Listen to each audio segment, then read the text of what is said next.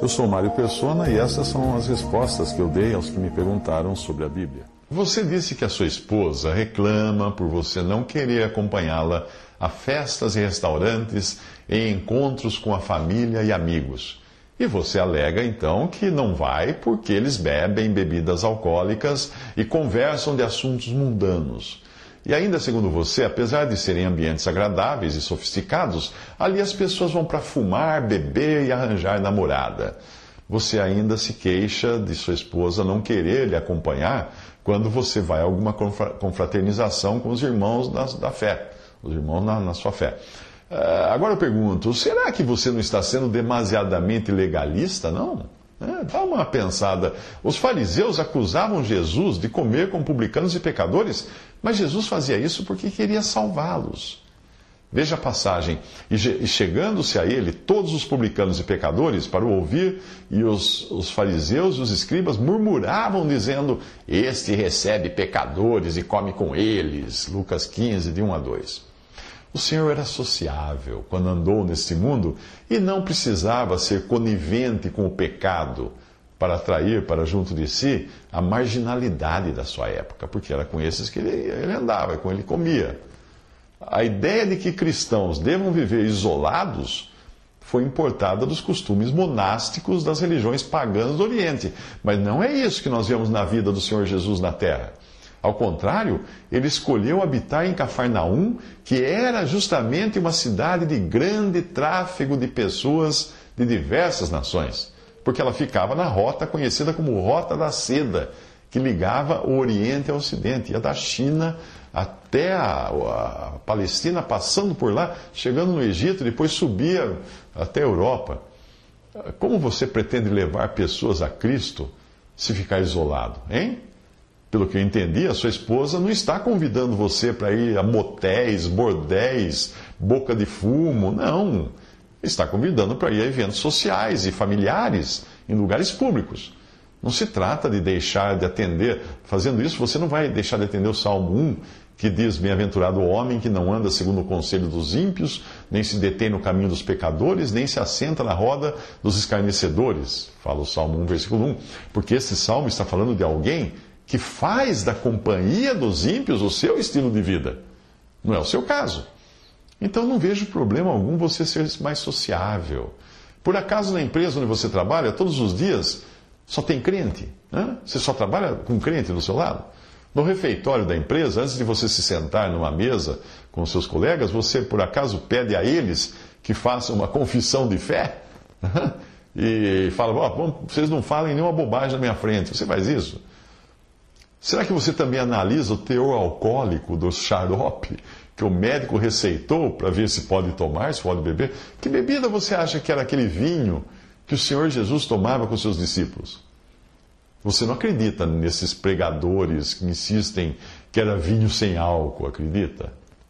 O Senhor Jesus, quando esteve no mundo, nunca deixou de ser amável e sociável com ladrões e prostitutas, embora ele não participasse dos seus roubos e das suas prostituições. Mas ele pegava pesado mesmo, era com os fariseus, que ele chamava de sepulcros caiados, em Mateus 23, 27, porque eles adoravam exibir a sua religiosidade exterior, branquinha, branquinha, cheia de ossos. E eles, o Senhor chamava também eles de sepulturas que não aparecem, e os homens que sobre elas andam não o sabem porque eles odiavam que alguém visse como eles estavam mortos por dentro.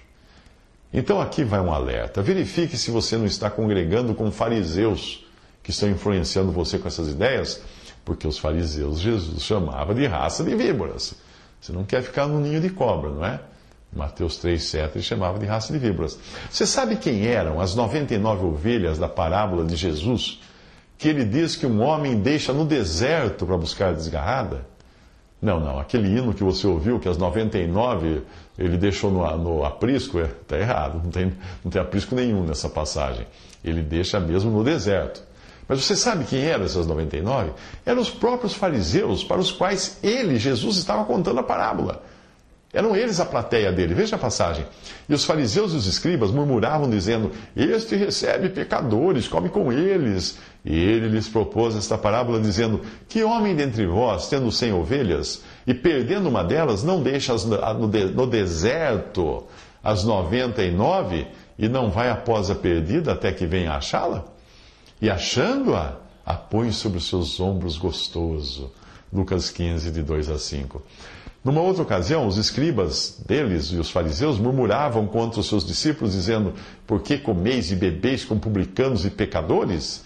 E Jesus respondendo disse-lhes: Não necessitam de médico os que estão sãos, mas sim os que estão enfermos. Eu não vim chamar os justos, mas sim os pecadores ao arrependimento.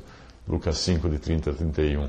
Por não se acharem doentes e acreditarem não precisar de médico, e nem se acharem perdidos para necessitarem de alguém que os resgatasse, Jesus conta esta parábola para os fariseus, para mostrar que os, que os deixaria no deserto da religião vazia, na sequidão e sem, sem alimento, para sair em busca da ovelha perdida.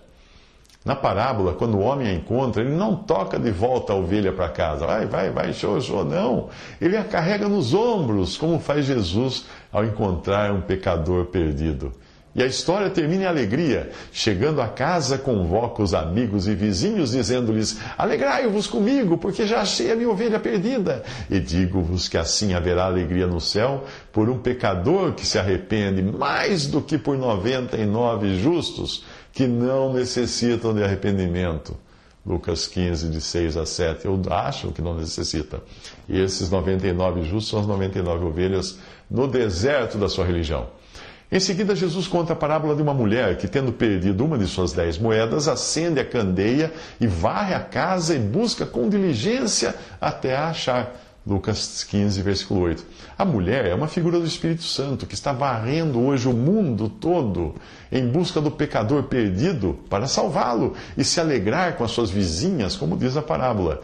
E achando-a, convoca as amigas e vizinhas, dizendo: Alegrai-vos comigo, porque já achei a dracma perdida. Assim vos digo que há alegria diante dos anjos de Deus por um pecador que se arrepende.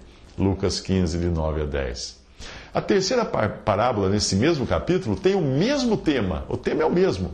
O pecador que é achado, algo que aqueles fariseus na plateia nunca admitiriam.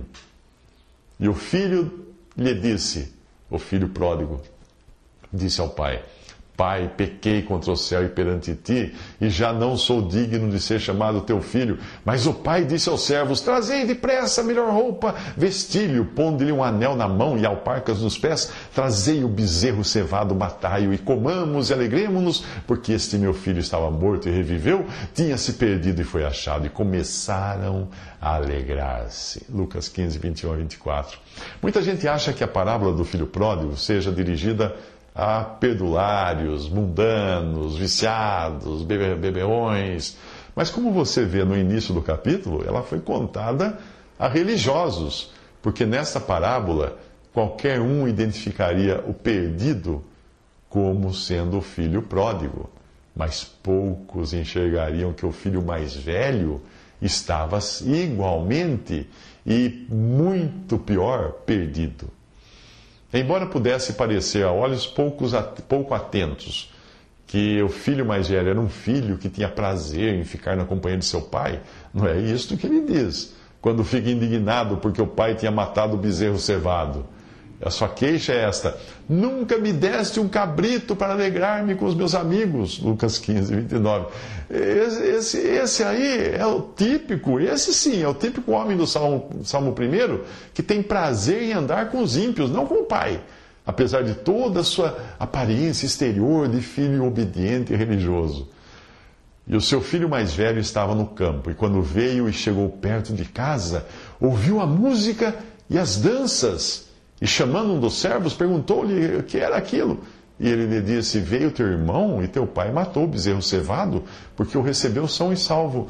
Mas ele se indignou, não queria entrar. E saindo o pai estava com ele. Mas respondendo, ele disse ao pai: Eis que te sirvo há tantos anos, sem nunca transgredir o teu mandamento, e nunca me deste um cabrito para me alegrar com os meus amigos Vindo, porém, este teu filho que desperdiçou os teus bens com as meretrizes, mataste-lhe um bezerro cevado.